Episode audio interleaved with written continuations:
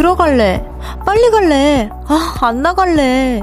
오늘 했던 수많은 말 중에 이런 것도 있지 않았나요? 빨리 따뜻한 소리 좀 듣고 싶다.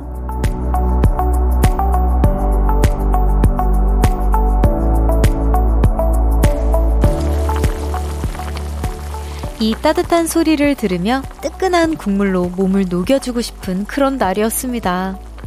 우동, 설렁탕, 수제비, 된장찌개, 라면 뭐든 좋은데 혹시 챙겨 드셨나요? 볼륨을 높여요. 저는 청아입니다.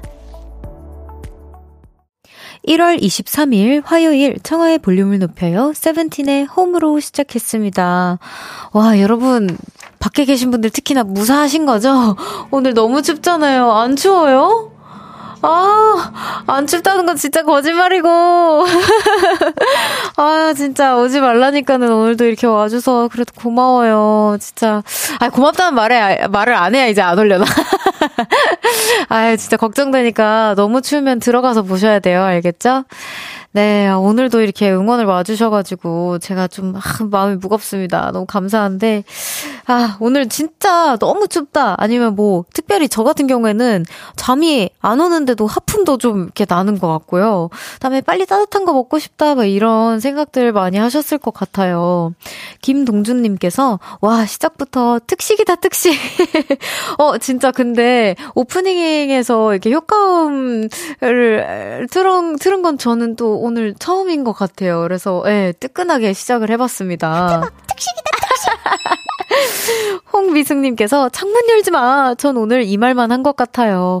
그니까요. 저도 이제 너무 저는 집을 항상 거의 뜨끈하게 데펴두는 편인데 강아지들이 너무 추운 걸 못 견뎌서 뜨끈하게 해놓는 편인데 오늘은 진짜 너무 더울 때는 창문을 열거든요. 근데 오늘은 열지 않았어요. 너무 추워가지고. 별추격자님께서 오늘 저녁은 뜨끈한 어묵국수 먹었어요. 오? 어묵국수? 저 처음 들어보는 것 같아요. 오, 그렇구나. 국물이 끝내주네요. 어묵국수는 어떤 맛이에요? 너무 궁금하다. 저 한 번도 안 먹어본 것 같아요. 머릿결만 전지현님께서 추워서 퇴근길 포장마차에 어묵 국물 한 잔 했네요. 오늘 어묵을 되게 많이 드셨네요, 여러분. 접수했습니다. 0933님께서 따뜻한 소리 중 제일 따뜻한 별디 오프닝 소리. 아, 그쵸. 제 오프닝이 오늘 좀 특별히 따뜻하긴 했죠. 효과음 덕분에 제가 그 덕을 톡톡히 봤습니다. 이상님께서 이런 날은 따뜻한 코코아가 딱인 것 같아요. 아, 코코아 진짜. 저 생각해보니까 올겨울에 코코아 한 잔 못 마신 것 같아요. 근데 제가 지금은 살이 찌면 절대 안 돼가지고 지금 운동도 많이 못하고 있는데 코코아는 제가 중요한 촬영들 다 끝나고 한번 뜨끈하게 마셔보도록 하겠습니다. 좋았겠다. 1081님께서 오픈 스튜디오 오기 전 뜨끈한 카츠나베 먹고 왔어요. 아, 카츠나베도 맛있죠. 역시 얼큰한 국물이 속까지 따뜻해지고 좋아요. 별디는 뭐 먹었나요?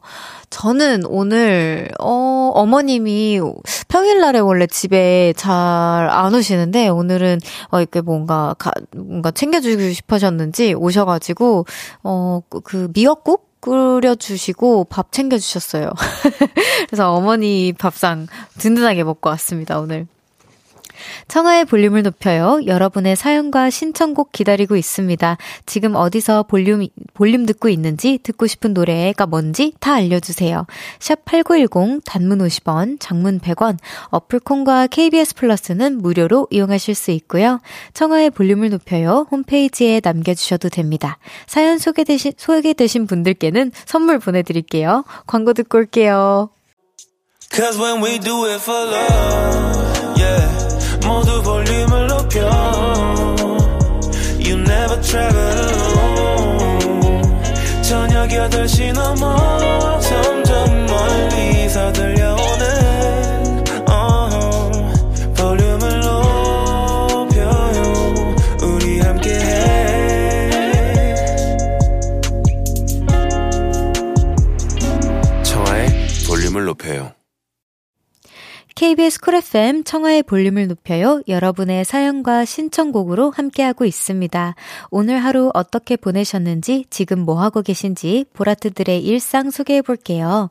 별추격자님께서 멸치국수인데 어묵 썰어 넣어서 어묵탕과 같은 맛이에요. 아까 어묵국수 제가 어떤 맛이냐고 여쭤봤었는데 이렇게 보내주셨어요. 저도 이번 겨울에 한번 꼭 먹어봐야겠어요. 처음 들어보는 메뉴여서 여쭤봤습니다.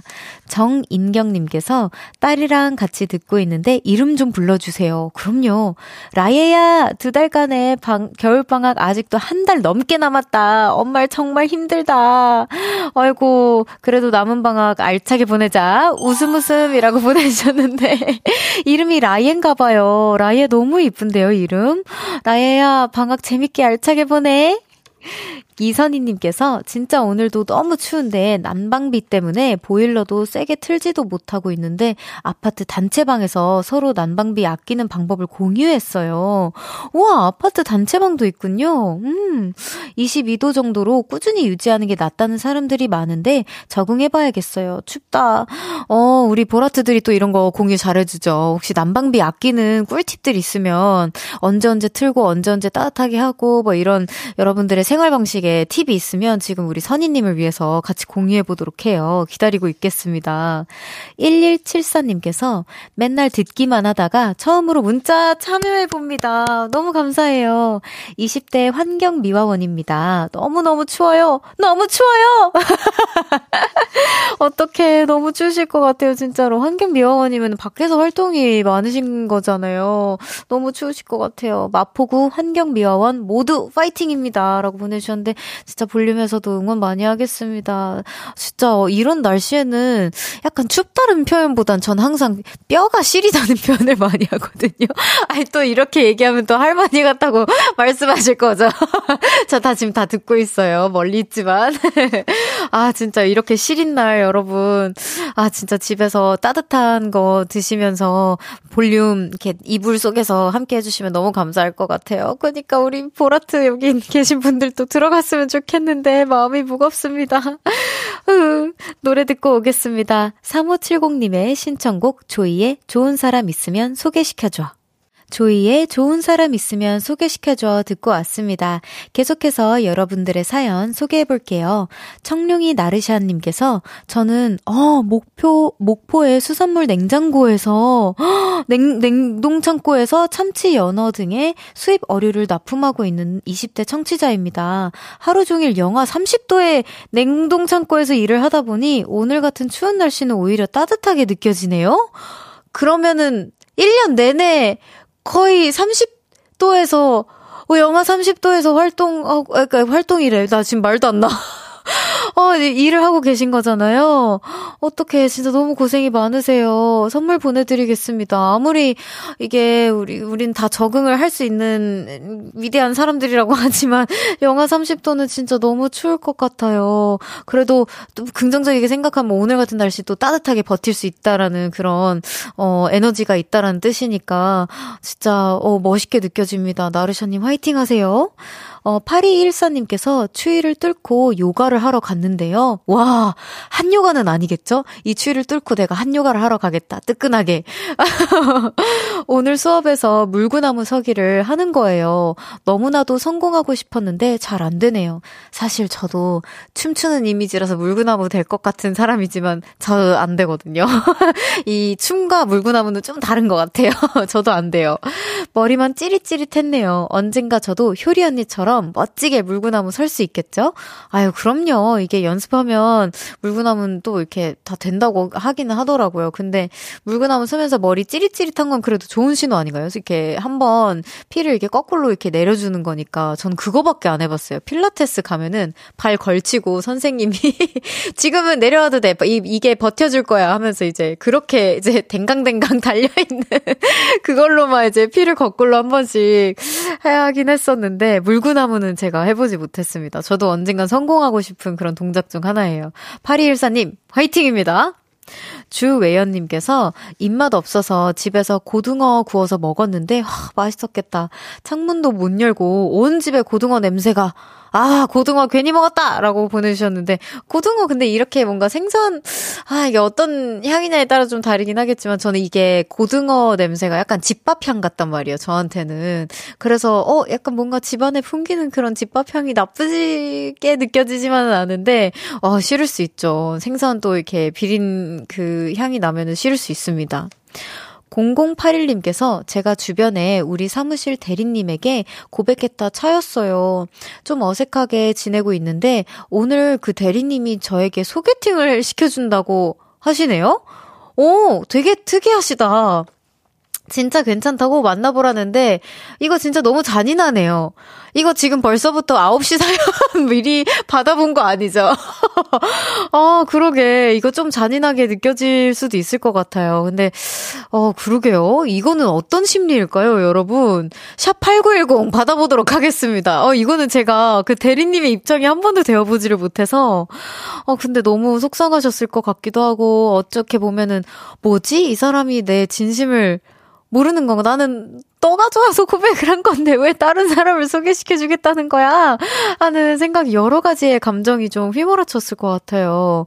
여러분 도와주십시오. 보라트들의 의견 들어보고 싶습니다. 자, 노래 듣고 오겠습니다. 오늘 발매된 뜨끈뜨끈하고 따끈따끈한 신곡이라고 해요. 5912님의 신청곡입니다. I am Haze의 Slowly.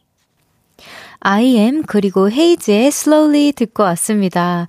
여기 한상훈님께서 가수 이름이 I.M. 헤이즈인 줄 알았어요.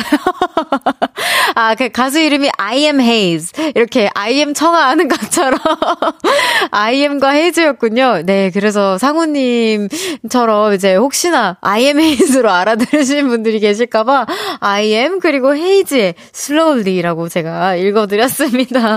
근데 이 노래 저도 처음 들어보는데 너무 좋아요. 그리고 정하지도 바라지도 이 부분에서 자꾸 제가 움찔움찔했거든요. 그러니까 내 이름이 계속 불려가지고 너무 좋은 노래인 것 같아요. 진짜 저는 IM 선배님께서 이렇게 랩을 항상 하시잖아요. 그래서 이런 뭔가 또 감미로운 목소리가 있다라는 건 또 새롭게 알게 되네요. 좋아요. 계속해서 여러분들의 사연 만나보도록 하겠습니다. 김혜경님께서 아까 전에 제가 여러분 이거 무슨 마음일까요? 라고 하면서 이제 여쭤봤었는데요. 와 이거 진짜 나빴다 라고 보내주셨어요. 그러니까요. 좀 고백을 했는데 내 마음은 몰라주고 다른 사람을 소개시켜준다니 이게 말이야 뭐야. 최진선님께서 완전 거절인데요. 아니 그니까 거절할 거면 한 번만 해주시라고요. 거절 한 번 받는 것도 힘든데 이렇게 완전 거절까지 거의 뭐 도장을 한 두세 개는 더 찍어준 것 같은 느낌이잖아요. 5401님께서 거절을 돌려서 말한 거 아닐까요? 진짜 여러분 우리 거절에 대한 거는 진짜 신중하게 딱 한 번만 하도록 해요. 너무 속상하잖아. 김유배님께서 너무 배려가 부족하다.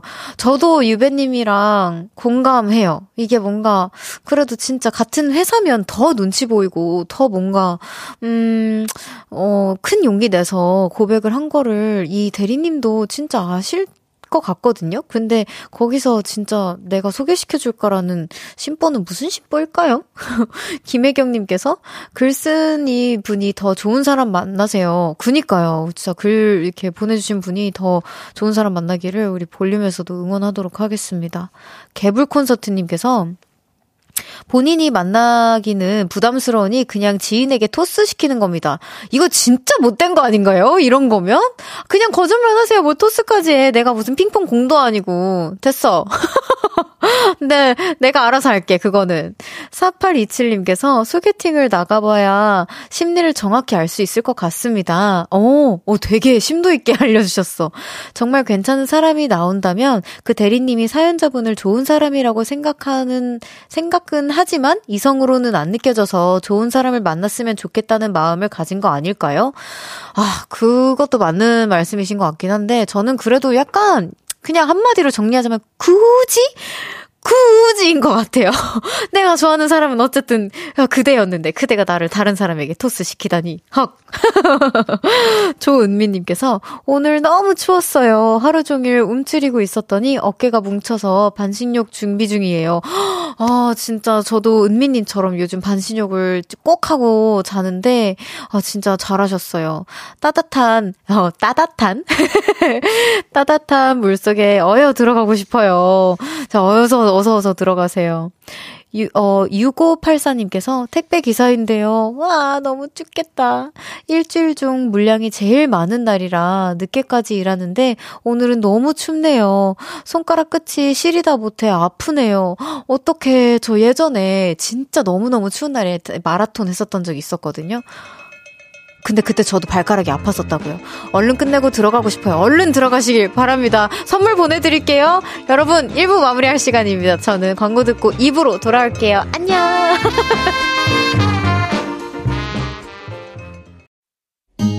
나지막히 우리끼리 나눠갈 비밀 얘기 도란도란 나란히 앉아 귀 기울여 들어줄게 마음 기대고 찾아 마음의 음율 따라 다가온 너의 작은 그 소리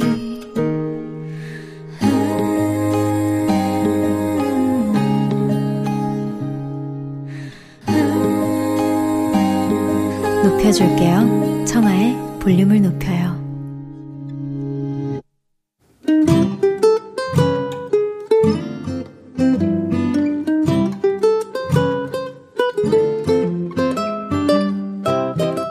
오늘은 어땠어?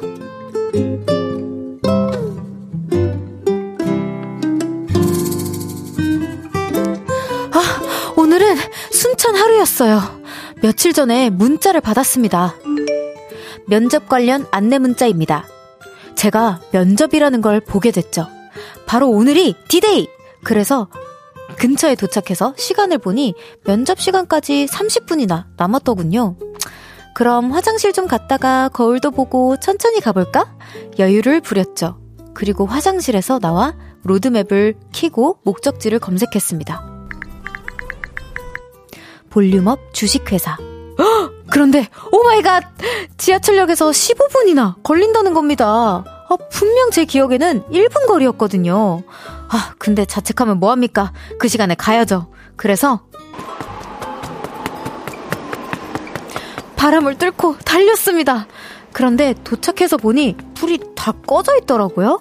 그래서 면접 문자 안내를 다시 봤죠. 그런데 본사 건물 이전 안내. 로드맵이 예전 위치로 안내를 한 겁니다. 결국 다시 달렸죠. 그러다 택시를 잡았습니다. 택시! 지하철역 앞에 볼륨 주식회사요. 죄송한데 빨리 좀 가주세요. 제발요. 다행히 면접 시간 2분 전에 도착을 했고 저는 엉망이 된 꼴로 면접을 볼 수 있었습니다. 아, 결과는 어떻게 됐냐고요? 궁금하시죠?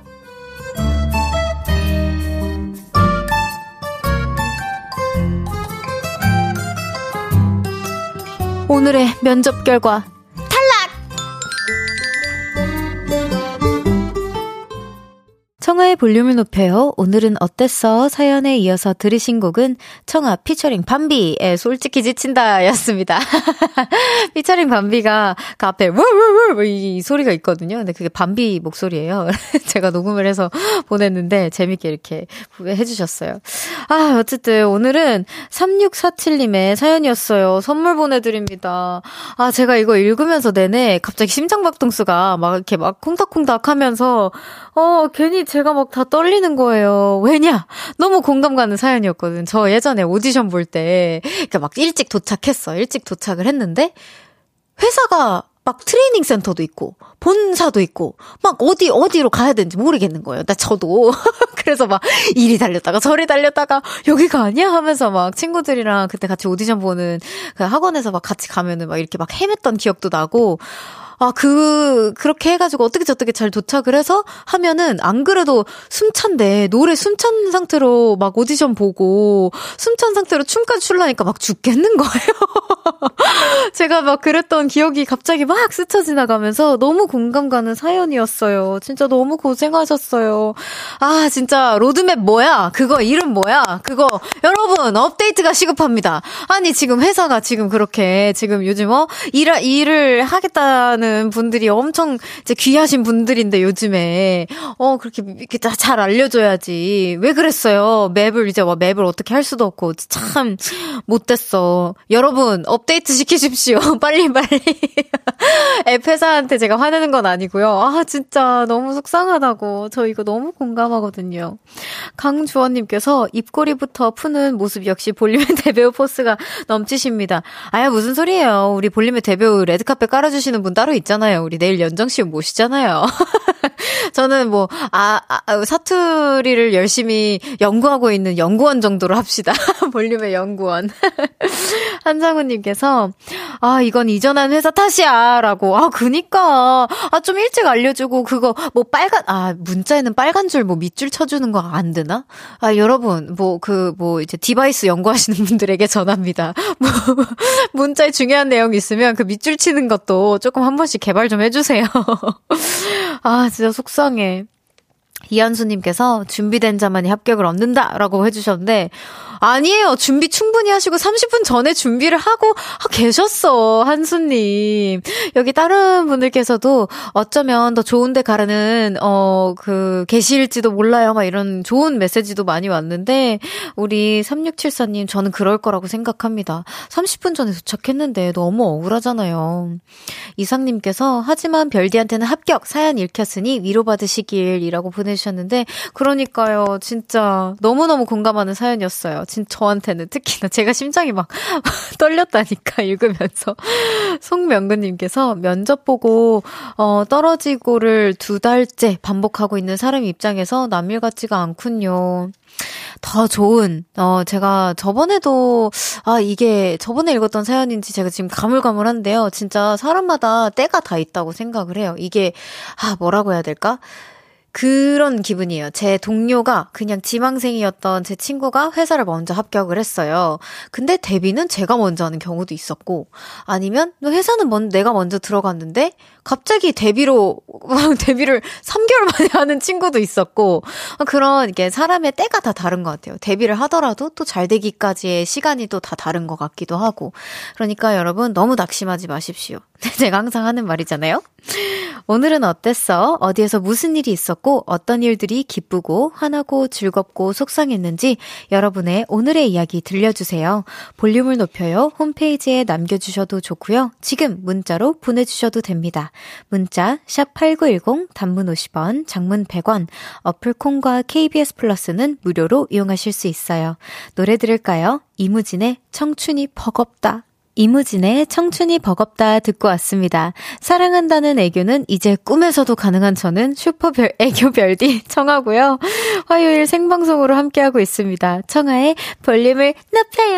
자기야 사랑해. 우리 아분 너무 귀여워. 어머 너무 귀여워. 김효정님께서 청춘들 다 행복하시길 엄마 마음으로 토닥토닥 해드려요 라고 또 따뜻한 메시지를 보내주셨어요. 진짜 모두들 힘내세요. 오늘 날씨는 추운데 볼륨은 정말 따뜻하네요 여러분. 0215님께서 피처링 밤비도 저작권료로 개껌 하나 받나요? 그러게요. 제가 밤비 저작권료를 챙겨줄 생각을 못했네. 오늘 간식을 하나 줘야겠다. 밤비 지금 듣고 있을 수도 있어요, 엄마랑. 간식? 이렇게 하면 반응할지도 몰라, 이렇게. 7349님께서 서울에서 직장 다니는 딸아이를 기다리면서 듣고 있습니다. 청아씨가 제가 생각하는 그 가수 청아가 맞을까요? 맞아요, 어머니. 저 맞아요. 청아 맞습니다. 그 12시 친구 있잖아요. 12시마다 아쉬워하는 그 청아 맞습니다. 너무 감사해요, 어머니. 조혜진님께서, 별디, 저 퇴근길인데요. 임산부라 빠른 걸음으로 걷는다고 하는데, 발도 시리고, 손도 시리고, 퇴근길이 힘드네요. 어떡해. 근데 빠른 걸음으로 가면은 지금 막 질퍽질퍽하고 막 좀 얼어있는 데가 있을 수도 있지 않을까요? 아닌가? 괜찮아요? 그렇구나. 그래도 다행이네요. 선물 보내드립니다. 가로등 아래서 손 녹이며 별디에게 문자 보내요 라고 보내주셨어요. 얼른 빨리 따뜻한 이불 속으로 들어가셨으면 좋겠어요. 감사합니다. 8744님께서 서울에서 자취하는 딸 보러 어제 왔어요. 허, 반찬 바리바리 싸들고 왔는데 저는 매서운 서울 찬바람 맛 단단히 봤네요. 라고 해주시면서 사진 보내주셨습니다. 우와! 나 사진 지금 봤는데 진짜 어머니! 우와 바리바리 진짜 김치 너무 맛있어 보인다. 진짜 와 너무 맛있겠다. 너무 행복하겠는데요. 따님께서 너무 든든하겠다. 진짜 너무 맛있겠다. 제가 김치를 진짜 좋아하거든요. 근데 여기는 반찬 다 너무 맛있어 보여요. 와, 따님 부럽습니다. 자, 노래 듣고 오겠습니다. Ant Saunders, Audrey Mika의 Yellow Hearts. 안녕하세요. 저는 청하예요. 청하. 아, 네, 안녕하세요. 일단 주문부터 할까요? 뭐 좋아하세요? 저는 매운 거? 어디 자주 가세요? 저는 여의도! 어, 대박! 혹시 그럼 심심할 때 주로 뭐 하세요? 저는 라디오 들어요! 와, 진짜 잘 통하네요, 우리 매일 만날래요? 몇 시에 어디서 볼까요? 저녁 8시. 아, 거기서 만나요. KBS 쿨 FM. 어때요? 매일 만나요. 저녁 8시 청하의 볼륨을 높여요. KBS 쿨 FM 청하의 볼륨을 높여요. 함께하고 계십니다. 민준기님께서 오픈 스튜디오에 오신 분들의 심정을 이해하기 위해 10초간 창문을 열어봤습니다. 정말 리스펙합니다. 라고 보내주셨는데 10초 가지고 안 될걸요. 지금 밖에 서 계신 분들은 지금 지금 오시는 길부터 해서 거의 한 3시간은 밖에서 계시는 거 아니에요? 그죠? 참 다들 도리도리 하는 분들 계시고 솔직한 분들은 끄덕끄덕 해주시는 분들도 계신 것 같은데 여기 이렇게 오픈 스튜디오까지 오시는 시간도 있으실 거고 또 제 볼륨이 이제 2시간 정도 하다 보니까 우리 하트들은 한 2시간 정도 서 계시는 것 같은데 진짜 어떡해 날씨야 제발 준기님 꼭 잠그고 지내세요. 오늘 너무 춥습니다. 2892님께서 저 지금 오늘 첫밥 먹었어요. 지금 몇 시인데 지금 첫 끼니를 드셨어요. 거의 9시예요. 어떡해요. 어제 과음하고 술병이 제대로 나서 음료수랑 컵라면 국물만 마시다가 이제 좀 살아났어요. 어우 여러분 지나친 음주는 몸에 해롭습니다. 아마 우리 보라트들 다 알 거예요. 그렇구나. 술병이 나면은 아무것도 못 먹고 일어나지도 못하고 아무것도 못하지 않나요? 진짜 너무 고생하셨어요. 지금에서라도 든든하게 챙겨 드시고 오늘은 푹 주무셔야 될 것 같아요. 아이고, 우린 숙취해소제 이런 거 없나요? 없나? 이거 보내드릴 수 있죠? 네, 보내드릴 수 있다고 합니다. 선물 있다고 합니다. 선물 보내드릴게요. 9790님께서 설거지하면서 듣고 있는데 딸들이 아이스크림 먹고 싶대요. 이 추운데 제가 나가서 사다 줘야 하는 거겠죠? 엄마는 힘들다라고. 이게 또 추운 건 추운 건데 집에서 아이스크림 먹는 건 좀 별개인 것 같아요. 그쵸. 저도 겨울에 아이스크림 먹는 거 은근 좋아합니다. 제가 그래서 할 말이 없네요. 근데 지금 저는 먹고 싶으면 제가 사다 먹으니까 우리 따님들 나중에 커서는 어머님이 저 겨울에 드시고 싶다는 거 꼭 사다 주셔야 돼요. 알겠죠? 잠시 후 3, 4부에는요. 연애 알다가도 모르겠어요. 대한민국 솔로들 중에 가장 귀엽고 사랑스러운 91년생 윤지성 씨와 함께합니다. 연애, 짝사랑, 소개팅, 고백, 썸, 이별에 고민 있으신 분들 지금부터 문자 주세요. 문자 샵8910 단문 50원, 장문 100원 들고요. 어플콘과 KBS 플러스는 무료로 이용하실 수 있습니다. 신하은님의 신청곡 카더가든의 나무 듣고 3부에서 만나요. I'm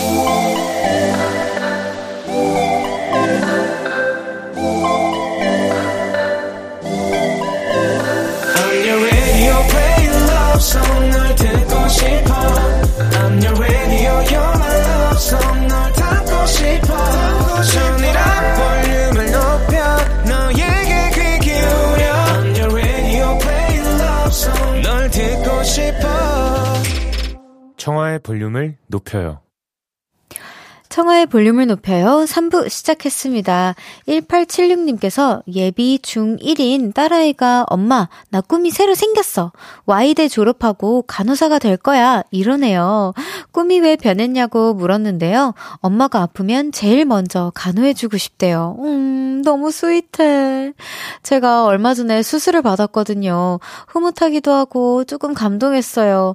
딸 언제나 응원할게 하트 보내주셨는데 어떻게 이렇게 기특한 딸이 또 있을까요? 진짜 너무 감동했을 것 조금 감동이 아니라 이거 너무 감동했을 것 같은데요.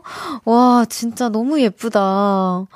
진짜 꿈의 그 이유가 너무 예쁜 것 같아요. 0936님께서 새로운 걸 배우면 시간이 느리게 간다고 하더라고요. 오 진짜요? 저는 새로운 걸 배우면 되게 뭔가 시간이 빨리 간다고 생각을 했는데 그렇구나. 그래서 최근에 탁구 동호회에 가입했어요. 오늘 퇴근 후 처음으로 갔습니다. 새로운 분들도 만나고 운동도 하고 너무 좋았어요. 잘 맞는다니까 너무 좋네요. 저도 기분이 탁구 동호회 이런 동호회에 가입을 해야 연애를 할 수 있는 확률이 쫙쫙 올라가는데 또 이렇게 배우네요. 근데 진짜 그러게요. 여러분 저 궁금해졌어요. 뭔가 새로운 걸 배우면 어떤 분들은 시간이 느리게 가실 수도 있을 것 같고 저처럼 빠르게 가는 분들도 있을 것 같은데 여러분들은 어떻게 느끼는지 좀 보내주십시오. 공감해보고 싶습니다. 잠시 후 3, 4부에는요. 연애 알다가도 모르겠어요. 화냈다 애교 부렸다가 두 얼굴의 사나이 윤지성 씨와 함께합니다. 먼저 광고 듣고 같이 올게요.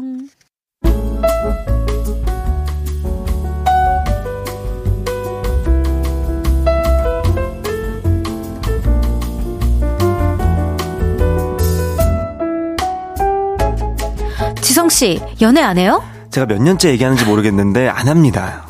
죄송합니다. 안 하는 거예요? 못 하는 거예요? 그냥 안 해요. 그냥 없어요. 그냥이에요.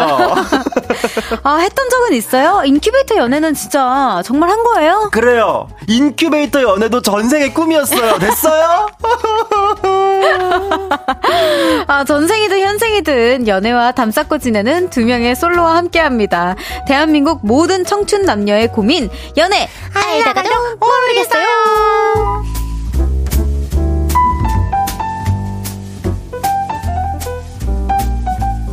연애 알다가도 모르겠어요. 화내는 건지 애교 부리는 건지 알다가도 모르겠는 우리 배로 아버님 윤지성 씨 어서 오세요. 안녕하세요. 윤지성입니다. 여기 황병두님께서 직접 읽어보실래요? 세상에 또 병두님 또. 지성님 91년생이었어요? 아무리 많아도 95년생이실 거라고 생각했는데 진짜 막 이랬었죠. 뭐야 진짜. 아니 95면 몇 살이셔요? 몇 살이죠? 9호면은 이제 30. 벌써 95년생이 30. 95, 그쯤 됐겠다. 이제 29. 29. 이제 세상에. 바뀌었으니까. 진짜 감사합니다. 이제 만으로 29 되시는 분들이 네네네. 계시겠죠? 네네네. 네. 9일이에요. 네.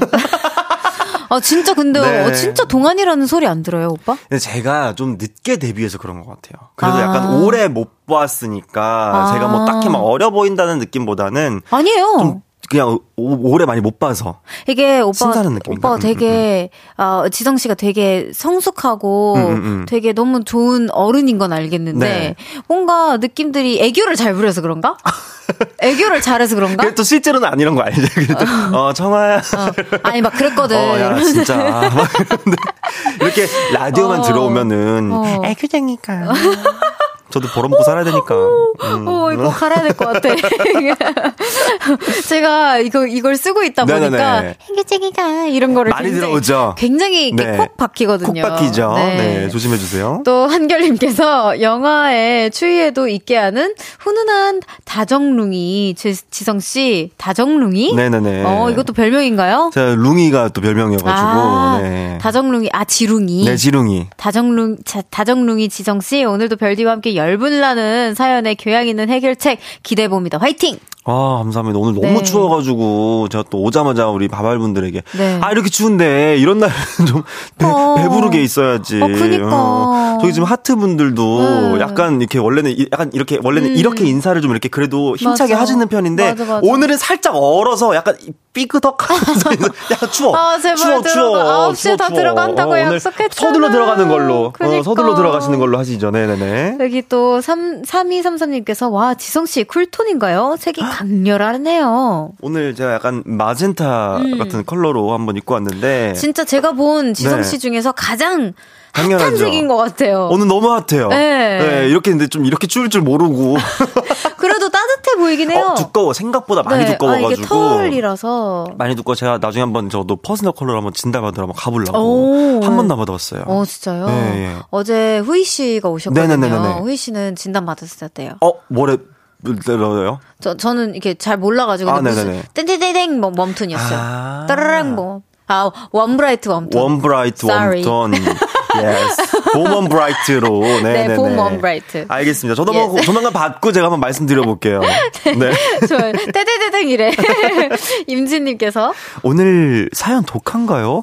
옷 색깔이 왜 이렇게 무셔? 기가 세 보여요. 오. 네. 기가 오늘... 전혀 안 센데, 오라버니. 아, 제가 이렇게 막 드세고 기센 편은 아니긴 한데, 오늘 한번 사연 한번 싹 보고, 네. 오늘 어떤 사연을 기다리고 있나, 네. 한번 보시죠. 네. 네네네. 그 전에, 그 한 분 보내주셨어요, 또. 네. 3441님께서 볼륨 네? 듣다가 지성님 매력에 훅 빠져서 지성씨 별스타까지 들어가 봤는데요. 어머, SNS에 올라온 사진들이 왜 이렇게 아련해요? 별그램 사진 컨셉이 아련 청초 이런 건가요?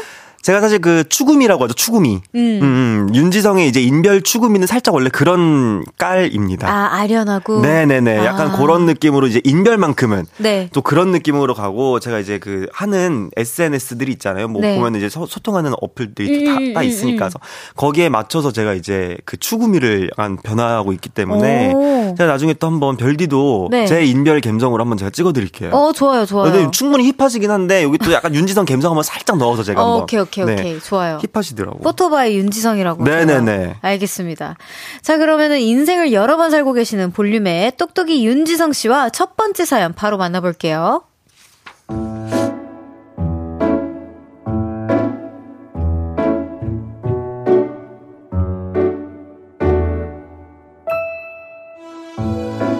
익명을 요청한 여자분의 사연입니다. 얼마 전 구남친한테 연락이 왔어요. 청아야, 잘 지내? 환승하는 연애 프로를 보는데 문득 네 생각이 나더라. 우리 좋았잖아. 헉, 이 인간이 나한테 연락을 하다니. 헤어질 때 기억이 좋지 않다 보니 절대 그 남친과는 제외에는 꿈도 안 꿨는데요. 그놈의 환승하는 프로, 그게 문제였습니다. 그놈의 환승하는 프로. 네. 저도 요즘 그 프로를 보거든요. 하필 솔로인 이 시점에서 그걸 봐서 그런가 어찌나 기분이 싱숭생숭하던지. 근데 이 타이밍에 구남친에게 연락이 오니까 아련함, 미련, 애틋함 이런 부질없는 감정이 몰아쳤습니다. 청아는 반짝반짝 빛나는 사람입니다. 저와 함께할 때 어두운 저까지 빛내주는 사람입니다. 그런 청아에게 저는 상처를 주고 말았습니다. 게다가 구남친이 새벽마다 감성 가득한 톡을 보내니 저도 마음이 흔들려요. 근데요, 문제는 헤어진 이유가 아직 마음에 걸립니다. 우리가 헤어진 이유는요, 바로 구남친이 제 친구와 제 뒷담화를 한 게 딱 걸렸기 때문이죠. 구남친과 사귈 때 제 친구까지 함께 만났던 적이 있는데요. 그날을 계기로 둘이 연락하는 날이 빈번했고 둘이 주고받은 깨톡을 우연히 보게 되는데, 에이, 이건 청아가 잘못했네. 걔가 좀 그런 면이 있어. 아, 나 진짜 힘들다. 너한테 밖에 이런 얘기를 할 수가 없네. 아, 이런 내용이었죠. 바람은 아니라고 했지만 저는 바람과 비슷한 배신감을 느꼈고 그날 이후 친구와도 손절, 그리고 남자친구와도 바로 헤어졌어요. 남친은 다른 사람보다 제 베프한테 털어놓는 편이 우리 관계 발전을 위해 더 좋다고 생각했대요. 베프가 저를 잘 알고 있으니까요. 근데 저는 아직도 배신감이 듭니다. 이런 구남친과 저 다시 만나도 괜찮을까요?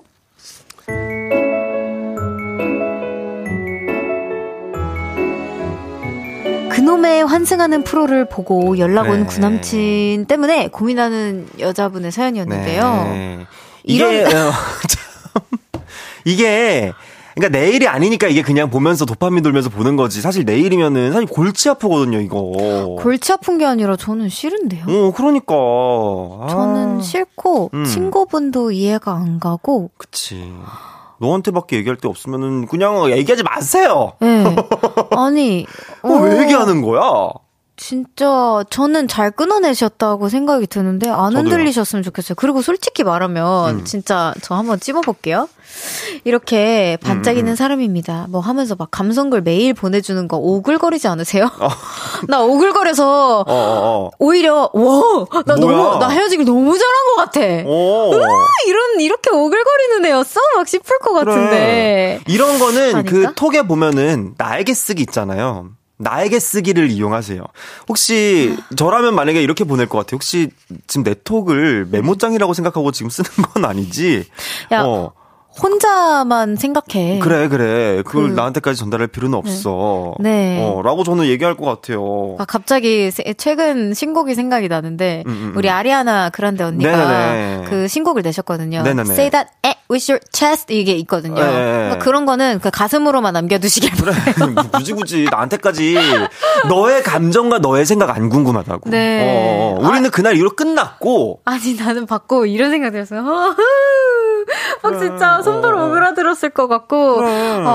그리고 나는 그 친구가 진짜 남자친구도 남자친구분이지만 친구한테 진짜 어마어마한 배신감이 들었어. 제 남자친구를 만나는데 왜 몰래 만나요? 왜 얘기하지 않고 만나는 거지? 아니 그리고 뭐 이렇게 할 얘기들이 많아. 남 뒷담화를 그렇게 하시면서 그렇게까지 왜 얘기를 다른 얘기 할 거면은 굳이 할 거면 늘상 항상 지성 씨랑 저랑 솔루션 주는 게 진지하게 한번 얘기를 해보는 게 좋을 것 같아요잖아요. 이거는 얘기할 필요 없어요. 이거는 그래. 이건 뭐 얘기를 제발 하지 마시고요. 그냥 진짜 줏대 있게 하세요. 그래. 이거는 정말 줏대 있게 하셔야 될 것 같아요. 네. 줏대 있게 하세요. 네. 아, 송명근님께서 다시 만나면 같은 이유로 또 헤어집니다. 올쏘. 나는 그리고 이렇게 입 가벼운 남자친구는 진짜 절대 한 트럭, 100트럭을 갖다 줘도 no 땡큐인 것 같아. 괜찮아요. 네. 괜찮아요. 이거 아닙니다. 괜찮아도 아니야. 싫어, 그냥. 7692님께서 저도 요즘 예전 남친한테 연락이 오더라고요. 잘 살고 있나 이런 문자가 오길래 미쳤어 하고 답변했더니 장난인 줄 알고 계속 문자가 와요. 그냥 내비두고 있어요. 아니 그러니까 잘 살고 있는지 그러니까 내가 방금 전까지 잘 살다가 네 연락 오고 나 지금 못 살기 시작했다고 내가 몇 번을 얘기하냐고. 그것도 싫어요. 못 살기 시작했다라는 것도 저도 싫고 나의 인생에 영향이 1점도 안 끼친다라는 거를 비쳤으면 좋겠어요. 그냥 잘 살고 있어. 근데 연락 좀 그만해줄래? Yes. 연락하지 말아줘. 나 잘 살고 있으니까. Bye. Bye. Goodbye입니다. 네. 또 밥두님께서 사연자분이 구남친한테 톡 받은 거 그 친구는 이미 알고 있을 듯. 그럴 수 있어. 이것도 짜증난다. 뭐냐면 약간 이런 느낌이야. 만약에 예를 들어서 청아야 나 요즘 지성이가 좀 생각나서 지성이한테 연락 한번 해볼까? 이러면서 둘이 또 콩닥콩닥 연락을 하고 있었을 수도 있다고. 아 콩닥콩닥이든 멍닥멍닥이든 모르겠고 왠지 그 친구한테 먼저 상담했을 듯요. 아 그 진짜 그랬을 수도 있을 것 같아요. 맞아요. 그럴 수도 있어요. 친구라고 하지 말자. 그냥 그분 그 여자분. 네. 헤어지세요. 이미 그래요. 헤어졌는데 제발 주택에 계속 헤어져 주세요. 요거는 저는 딱 정리합니다. 네. 더 이상은 끝. 나도 끝. 끝입니다. 저희의 의견이 도움되셨기를 네. 바랍니다. 진짜 남자친구분 오글거리게 그만 이제 하셨으면 좋겠고요. 네. 자 노래 듣고 와서 다음 사연 만나보도록 하겠습니다. 아 요즘 핫한 곡이죠. 네네네. 우지의 해가 될까. 우지의 해가 될까 듣고 왔습니다. 연애 알다가도 모르겠어요. 윤지성 씨와 함께하고 있습니다. 다음 사연 소개해볼까요?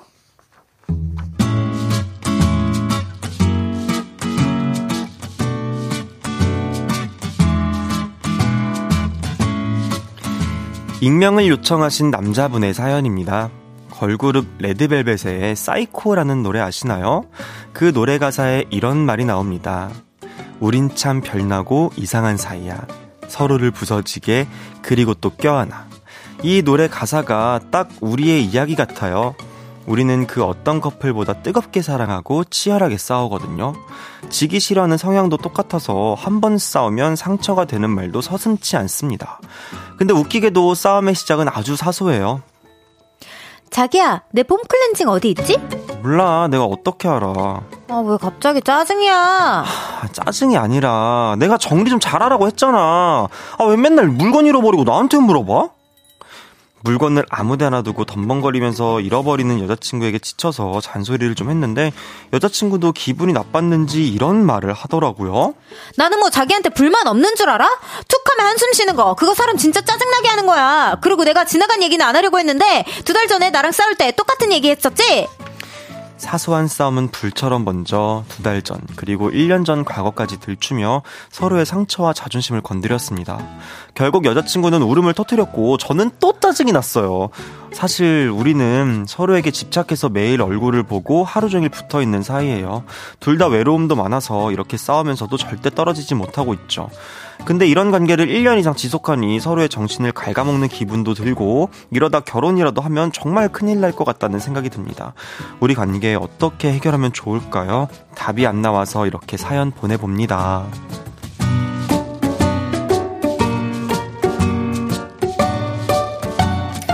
네, 레드벨벳의 사이코 같은 네. 연애를 하는 남자분의 고민이었는데요. 약간 이런 되게 열심히 사랑을 뜨겁게 하고 계시다라는 생각도 들었고,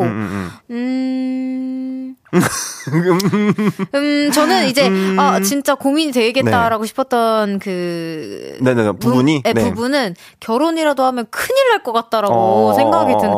아니 뭐 큰일까지야 날까 싶었는데 얼마나 어느 정도로 살벌하게 싸움을 하시는지는 모르겠지만 그냥 되게 뭐 사소한 걸로 보통은 연인들이 다 싸우지 않나요? 아 근데 제 주변에도 진짜 막 맨날 이렇게 만나기만 하면 이제 같이 자주 만났었는데 만나기만 하면 싸우던 친구도 있었어요. 근데 아이고. 옆에서 보면은 그냥 아 또 왜 자꾸 싸워? 왜 또 싸워? 이렇게 하는데 진짜 그 분위기도 너무 냉랭해지고 그리고 그 서로에게 상처 주는 말들을 너무 서슴지 않고 하니까 그냥 야 나는 뭐 마음에 안 드는 거 없는 줄 알아? 막 이러면서 그냥 네 저번에 그러면 야 얘 봐라 얘 지금 이렇게 얘기하지 얘 저번에 어땠는 줄 알아? 그럼 또 갑자기 저한테 막 불똥이 막 뛰기 시작하면서 근데 옆에서 보면 진짜 약간 이거 얘네 큰일 나겠다 이런 일들이 진짜 많거든요. 근데 결국은 사실 그 친구들도 서로를 이 외로움을 많이 타요.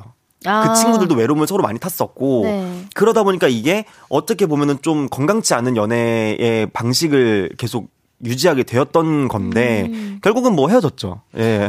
근데 저는 그런 것 같아요. 옛날 얘기를 매번 꺼내는 거는 좀 그러니까 진짜 정말 뭐 예를 들어서 옛날에도 얘기를 했는데 비슷한 얘기로 또 지금 싸움이 되고 있다.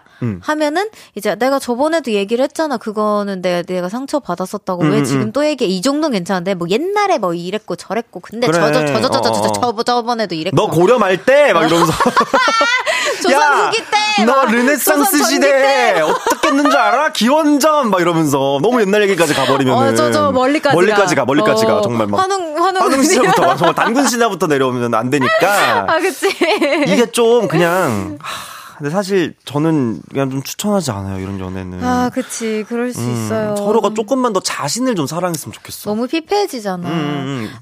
박혜진님께서 왜 저래? 그러니까 왜 저러는 거야 정말. 둘 다 왜 그래? 네. 건빵이님께서 불가불이 만났군요. 폼 클렌징으로 싸우게 되다니. 그러니까 폼 클렌징. 진짜 별것도 아닌 걸로 싸운다니까. 또 여기 민윤기님께서 피곤하다라고 보내셨습니다. 1447님께서는 싸울 때 룰을 정하고 싸우시면 좀 나을까요? 건들지 말아야 할 선을 정한다던가 하면서요. 이건 어떻게 생각하세요? 근데 그렇게 해도 건드려요. 네. 보면은 이거 해도 이거 너, 되면은 뭐 애초에 안 넘었다. 안 돼. 너 이러면은 왜 뭐 말해봐. 너 또 그때 얘기하려고 그러지? 그러니까 내가 이렇게 된다고 또. 왜 그냥 넘어? 너 원래도 넘잖아. 막 이러면서. 그만하자 그냥. 또 이런다고. Oh my goodness. Yeah. 백미정님께서 너무 자주 보면 안 돼요. 이런 사이일수록 좀 거리를 둘 필요가 있는 것 같습니다. 매일 보지 않고 일주일에 한 번씩만 데이트하면서 자기의 삶을 사는 게 중요할 것 같아요. 그래. 근데 좀 맞아요. 5646님께서는 존댓말 해보세요. 서로에게 막말하는 사이라면 존댓말하면서 싸우면 덜 싸우지 않을까요? 조용히 하세요. 그 입 다무세요. 그 입 조금만 볼륨을 낮춰주세요. 네, 좀 나가주시겠어요? 실례하겠습니다. 네. 좀 할게요. 실례 좀 막 이러면서. 하여튼 뭐 원만하게 좀 네, 합의를 좀 보셨으면 좋겠습니다. 어렵네요, 진짜. 나를 조금 더 사랑했으면 좋겠어. 난 진짜 두 분. 네. 조금만 더 이해를 해주면 그리고 이게 뭔가 볼륨 올라가는 걸 한 번씩만 더 참으면 맞아. 좀 이렇게 싸움에 밸런스가 맞을 것 같아요. 네. 수가 좀 줄지 않을까 좀 그런 생각이 드네요. 두 분 그래도 뜨거운 사랑 응원하도록 하겠습니다. 네. 3부 마무리할 시간입니다. 레드벨벳의 사이코 듣고 4부에서 만나요.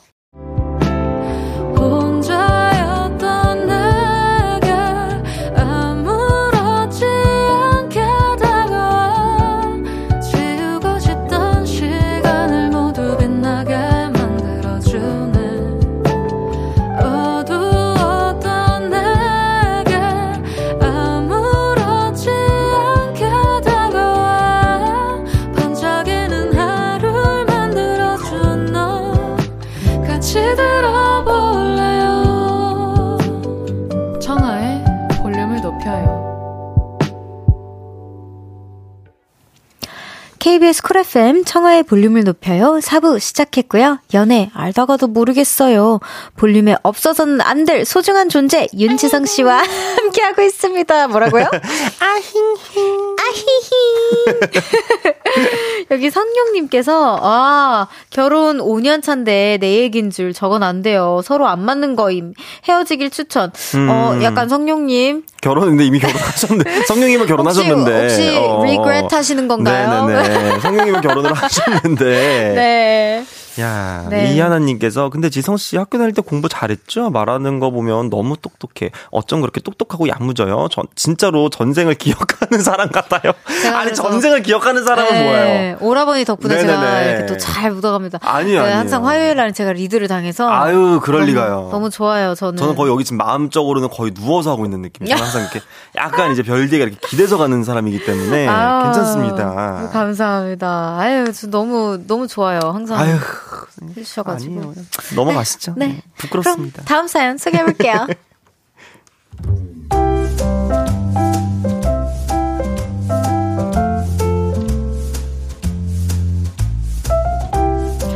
익명을 요청한 여자분의 사연입니다. 제 남자친구는 너무 자상하고 따뜻한 사람입니다. 언제나 제 기분을 먼저 생각하는 배려심이 넘치는 사람이죠. 근데 문제가 하나 있어요.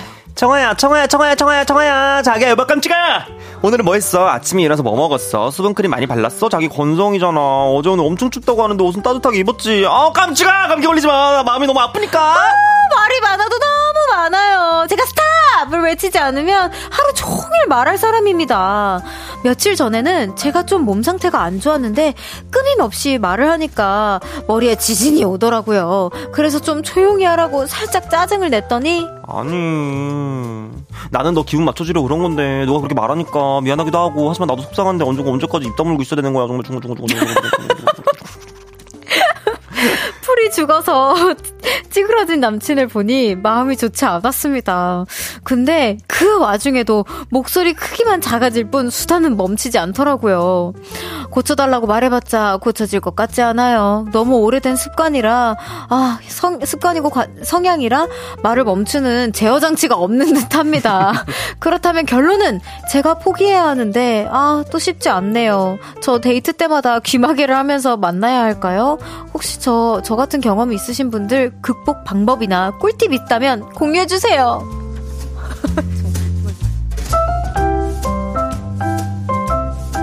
중얼중얼 말이 너무 많은 남자친구 때문에 머리에 지진이 왔다는 여성분의 사연이었는데요. 진짜 어떻게 해야 돼요? 투머치 토커. 네, 진짜 어떡하지? 근데 이게 사실 이것도 성향이 맞아야 되거든요. 이게 정말 두 분 다 이게 사실 정말 커피 한잔 시켜놓고 계속 떠드는 게 맞아야 이게 또 재밌는 건데. 너무 좋은 건데. 자상하고 이렇게 막 뭔가 이렇게 재밌게 해주려고 뭔가 이렇게 계속 뭔가를. 관심을 주고 이런 건데 사실은 내가 어느 순간 정말 그냥 관심을 하루 정도는 그냥 딱 끊고 싶은 날이 있잖아요. 좀 잊고 싶은데 그마저도 옆에서 정말 청아야 오늘 근데 이제 내가 가가지고 부장님이 이랬는데 너무 그래가지고 청아 오늘 너 한색 옷 입었네 너무 잘 어울린다 하면서 그때 그거 맞지 이러면서 얘기하면은 지금 약간 눈빛이 지금 나 사람이 갑자기 눈빛이 갑자기 공허해졌어요. 지금 그거 알아요? 그 약간 그 마법 잘못 걸려가지고 지금 안광이 확 죽었어요. 지금 눈에 초점이 하나도 없어. 사랑의 마법에 잘 걸려야 되는데 사랑이랑 마법에 약간 약간 비껴나가가지고 이렇게 약간 잘못됐어 이렇게. 약간 그 사람에서 별빛이 보이는 게 아니라 내 눈에서 별들이 흘러나와. 흘러나오는. 유일봉님께서 아우 귀야 라고 그래. 보내주셨고요. 한상우님께서 오늘 왜 이렇게 정신없고 혼미한 사연들이. 그러니까 좀 정신이 없어. 오늘 약간 정신이 없어요. 네. 정유민님께서도 제발 그만 입을 좀 다물라. 제발! 제발! 어? 네, 4344님께서, 그 와중에 지성씨 말 빠른 연기 대박이다. 딕션도 좋고 되게 잘 떠드는 사람 같아요. 아니, 되게 잘 떠드는 사람은 뭐예요? 아니, 잘 떠드는 사람. 칭찬 같아요. 칭찬이에요. 칭찬이죠, 네, 칭찬인 거죠. 네. 1016님께서 웃겨요? 뭐 웃기면 돼. 근데 재미도 없는데 시끄럽기만 하면 탈락. 그쵸. 재미없는데 시끄러우신 분들도 있어요. 아, 여기 야. 또 그래도 사연이 하나 있네요. K1235님께서 크크크크 우리 남편 얘긴 줄요. 그래도 사랑으로 극복하세요. 이게 중요하겠다. 그래, 이게 내가 사랑으로 극복할 수 있느냐 없느냐. 그지. 이게 사랑으로 괜찮냐 안 괜찮냐일 것 같은데 이게 어느 순간 진짜 안 괜찮으면 그냥 모르겠고 그래. 그냥 난 잘래 이렇게 되거든. 맞아. 너무 서운해지고 힘들면. 상대방은 네. 또. 아유, 또 여기 1447님께서 그래도 모아이 석상처럼 말 없는 것보다야 뭐 어떻게 해서든 사연자분 재밌게 해주려는 게 낫지 않나요? 극과 극을 말씀해 주셔요. 너무 말을 쓰면 정말, 없으신 분과 정말 그래도 네. 좀 낫지 않겠어요? 아니 뭐 아무 말도 없는 그럼 내가 그치 정말 아무 말도 없으면 좀 힘들긴 하지. 그치 모아의 석상이랑 차라리 만나지. 그치 차라리 모아의 석상 만나지. 8025님께서 남친 점점점 가끔 친구들이랑 여행 보내세요. 좋은 방법이다. 나쁘지 않은 방법. 친구들하고 좀 떠들고 와. 내가 진짜 에너지가 만땅으로 충전되어 있었을 때 만나는 거를 추천한다. 약간 우리 일 가기 전에 반려견들 산책 시켜놓고 이제 약간 기운 쫙 빼놓고 오면은 강아지들이 그래도 조금 이제 진정이 되어 있잖아요. 그치 뭐 푸들 타임 없지. 그런 것처럼 약간 이제 남자친구분을 좀 이렇게 산책 내보내듯이 이렇게 놀다 와. 네. 놀다 와. 아 근데 또 내가 그냥 조용하게 가만히 그냥 내 옆에 있어주길 바란 거면 그냥 아무런 이야기 없이 그냥 내 옆에 있어주는 것만으로도 힘이 되어주는 존재가 사실 여자친구 남자친구잖아요. 근데 아무런 소리 없이가 안 되니까 이제 좀 힘드신 거. 그치. 네. 아, 또 여기 8025님께서 네, 아니다. 친구들이랑 하고 황희정님께서 수행을 하세요. 오. 수행. 한 귀로 듣고 한 귀로 그대로 흘려버리는 비법을 수행하세요. 일단 다정하신 것 같으니 내가 수행을 하면 됩니다. 이거 어떻게 생각해? 내가 수행을 하면 된다고? 그쵸. 그러니까 내가 어쨌든 이게 그 득도를 해라. 그런 이제 말인 것 같습니다. 이제 어떻게 보면은 좀 이렇게 말을 흘려내리면서 내가 스스로 이치를 깨우쳐서 내가 그 사람 속 안에 있는 해안을 키울 때까지 좀 이렇게 보라는 그런 말씀이신 것 같은데 사실은 좀 쉽지는 않죠. 그러니까 이게 사랑으로 그 수행까지 가능하냐? 내가 좋아하는 그쵸. 그만큼 좋아하지 않냐? 그쵸, 내가 그 수행까지 굳이 네네네. 해야 되냐? 요 차이일 것 같아요. 수련을 하시는 것이 네. 또 1997님께서 템플 스테이 데이트 어때요? 이러는데 나쁘지 않네. 근데 이거는 아픈데 막 몇 배 막 몇 백 배 108배 이런 거 하고 막 대나무로 맞고 뭐 등 맞고 이러면 좀 약간 당황하시긴 하시죠. 네. 그래도 좀 약간 이렇게 그때 약간 왜 아니 갔다 와서 말이 더 많아질 때 참았던 게 풀려서 자기야 우리 갔다 왔는데 스님 있잖아 거기서 그렇게 얘기한 거 맞는데 이러면서 108배 하면서 이런 생각도 있고 이런 생각도 있고 저런 생각도 있고 저런 생각도 있고 우리 갔다 와가지고 고기 구워 먹고 막 이러면서 갑자기 말이 많아지면은 그리고 그 템플스테이에서 멍도 밤도 먹고 가지마 그래 가지마 그러면 그냥 안 가는 걸로 네네네 그냥 딱 말씀을 해보시는 걸로 그냥 자기야 나 지금은 명상 수업 같은 거 없나? 그래 나 지금 명상 타임 나 잠깐 명상 필요해. 이러고 둘이 같이 명상 싹 한 30초라도. 근데 볼륨만 좀 왜 이러는 거 아니야? 속 시끄러워. 그거 패스파일 하나 물려줘야 될 것 같아. 안 돼. 이거 물고 있어. 입에 물려줘. 사탕이라다가 물려줘. 네. 아이, 자, 노래 한 곡 듣고 오겠습니다. 지성 씨가 소개해 주세요. 그러면 네, 두 분의 사랑을 좀 응원하는 의미에서 윤지성의 러브송 듣고 올게요. 윤지성의 러브송 듣고 왔습니다. 윤지성 씨와 함께하고 있는 연애 알다가도 모르겠어요. 짧은 사연들 만나보기 전에 네. 손 넣어주세요. 그래, 오늘은 진짜 추워. 나는 진짜 이렇게 추운 날은 이거 넣었으면 좋겠어. 나 너무 걱정되고 진짜. 그러니까. 손이 빨개진 거 보면은 약간 마음이 진짜 아파. 뭔지 알죠? 밖에 딱 나갔는데 팬분들 막 코 빨갛고 막 귀 빨가면은 진짜 마음이 막 찢어질 것 같아요. 오늘도 좀 다른 날보다 스튜디오가 진짜. 제가 느끼기엔 조금 진짜. 쌀쌀하거든요. 진짜 그만큼 춥다는 건데 여러분 제발 나는 진짜. 그냥 들어갔으면 좋겠는 나는 거지. 나는 근데 진짜 나 너무 진심이어서 좀 바발도 알아줬으면 좋겠어. 나도 너무 진짜. 걱정돼. 하여튼 네. 네, 짧은 사연 한번. 네, 이지연님께서 복학생 선배가 저를 부를 때 항상 쪼꼬미 이렇게 불러요. 뭐야 쪼꼬미.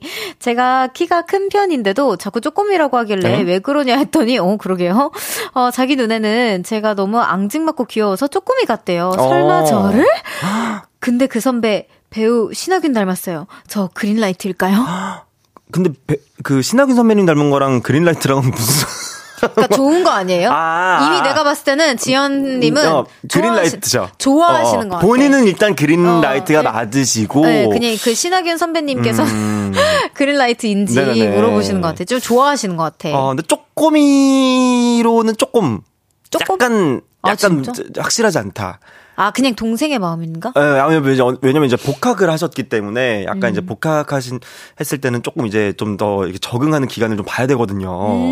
근데 저 막 예전에 저는 작잖아요, 실제로. 네네네. 그래서 뭐, 쪼꼬미를 저한테 부르면은, 하지 마. 이럴 수도 있을 것 같은데. 이 키가 크신데 내 눈에는 너무 앙증맞고 귀여워. 이거는 뭐 그래도 좀 좋아하는 편이 아닌가? 아니면은 그 선배님께서, 복학 선배님께서 키가 한 2m 한 50 정도 되셔가지고 정말 조금.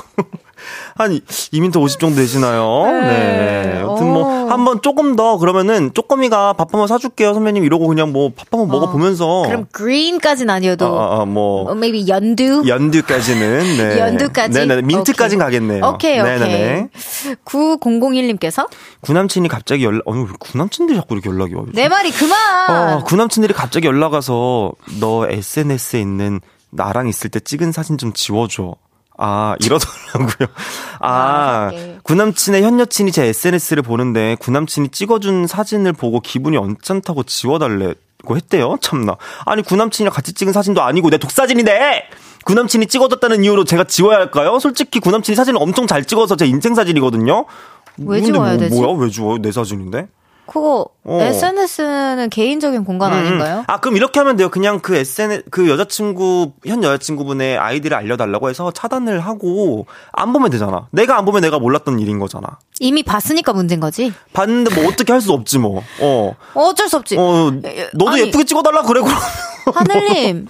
안 지우고 싶으면 지우지 마세요. 그래. 이거는 뭐 내가 잘 나와서 그래, 올린 건데 내가 왜 내 구남친의 현 여자친구 때문에 내가 좋아하는 사진을 지워야 하냐고 내 말은. 나는 사진이 온전히 내가 예쁘게 잘 나와서 올린 거지. 네 지금 현 남자친구가 잘 내가 찍어서 뭐 그리워서 아니면 뭐 보라고 뭐 이런 메시지 전혀 없으니까 김치국물 그만 들이키시고 내가 예뻐서 예쁘게 나온 거야. 그래. There we go. Exactly. Yes. 안 지워도 돼. 난 안 지워도 된다 생각해. 지우지 마요. 무시하세요 그냥. 지우지 마세요. 자, 어떡해. 벌써 이렇게. 시간. 네네네. 짧은 사연 한번 해볼까요? 네, 좋아요. 이만늘님께서 이번 주 주말에 소개팅을 앞두고 있습니다. 근데 진짜 기대가 돼요. 프사 왔는데 되게 잘생긴 분이더라고요. 그래서 저 너무 떨려요. 제가 긴장하면 이상한 실수라는데 송아팀 망하면 어쩌죠? 벌써부터 걱정돼요. 라고. 방금 그 주절주절 하는 그 난스탑 남자친구 아니지 방금.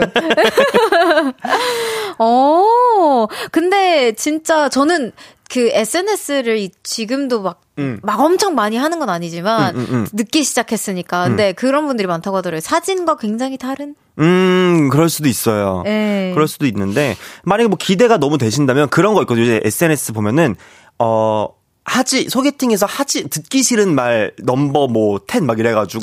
진짜? 남자가 여자에게, 혹은 뭐 여자가 남자에게, 혹은 뭐 이제 어쩌 이런 식으로다가, 하여간 뭐 내가 기분 나빴던 그런 말들이 리스트가 있어요. 그것만 말을 안 해도 사실은 나는 소개팅 정도는 그러면은 할 수 있다라고 생각을 해. 그럼. 그 정도는 한번 공부를 한번 해보는 게 어떤가. 너무 근데 잘생겨서 떨린다고 하시는데, 요런 거에 있어서는, 근데 기대를 안 하는 게 좋은데. 그래, 너무 기대를 또 하면 안 돼. 그죠? 그냥 직당에 가서, 그냥 커피 마시면서, 아니면은 뭐, 저희 그냥, SNS로 깨톡으로 말할까요?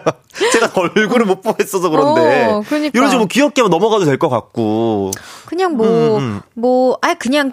진짜 편안하게 나랑 잘 되고 인연이면 좋은 거고 그래. 이분이 투머치 토커일 수도 있어. 맞아. 그래. 막 이런 분일 수도 있고 성향이 맞아야 되는 거니까 맞아. 그냥 뭐 성향 안 맞으면 좋은 친구로 나오면 되죠 뭐. 친구로 나오면 되는 거고 그냥 캐주얼하게 생각하세요. 네. 너무 걱정하지 않으셔도 되고 네. 그냥 딱 기본만 하고 오자. 그냥 가서 좋은 시간 보내고 오자 정도 마음만 가지고 가시면은 좀 되지 않을까 싶습니다. 네.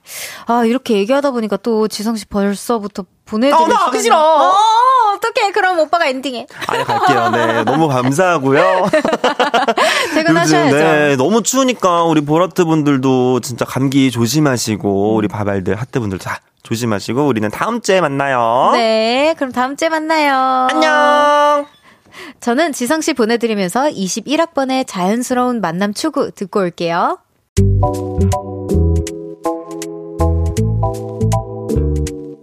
청아의 볼륨을 높여요에서 준비한 선물입니다.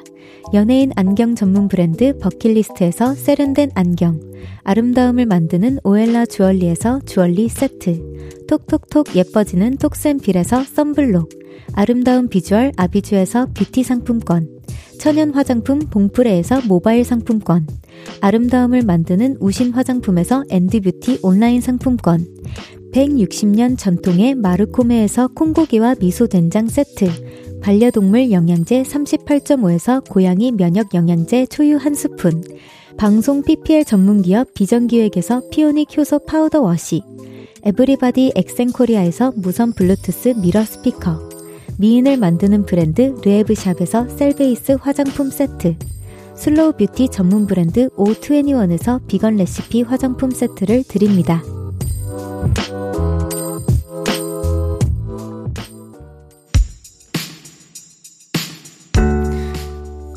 운명을 믿어?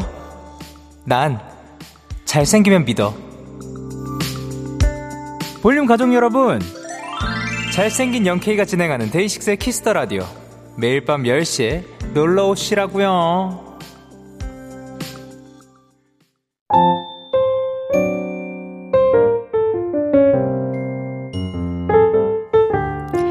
운명을 믿어? 난 예쁨을 믿어. 대본에 있었습니다, 여러분. 오해하지 마세요. 아, 청아의 볼륨을 높여요. 이제 마칠 시간입니다. 아, 역시 볼륨은 끝까지 긴장을 놓치면 안 되는 그런 라디오예요. 이성민님께서 쪼꼬미 별디 크크크 21학번이 아니고 21학번이라고 읽어야 돼요. 그니까 내가 이거를 또 까먹었어. 미안해. 최진선님께서 얼른 퇴근해서 어머니 품에 안기세요. 추운데 조심히 가세요. 라고 해주셨는데, 아, 저는 연습이 있습니다. 그래서 새벽 연습을 가야 하고요. 그 다음에 성민님 아까 그 중간중간에 문자 보니까 아프신 것 같은데, 그니까 이렇게 추운 날 오시니까 자꾸 감기 걸리시는 거예요. 그러니까 제발 좀 오지 말아주세요. 여러분, 감기 조심하셔야 돼요. 내일은 여의도 롤러코스터 이루리 여신, 주대요정, 허거, 홍보대사가 꾸민 우리 우주소녀 연정씨와 함께하니까요. 내일도 기대 많이 해주세요. 오반에 어떻게 지내 들려드리면서 인사드릴게요. 볼륨을 높여요. 지금까지 청아였습니다. 보라트, love you.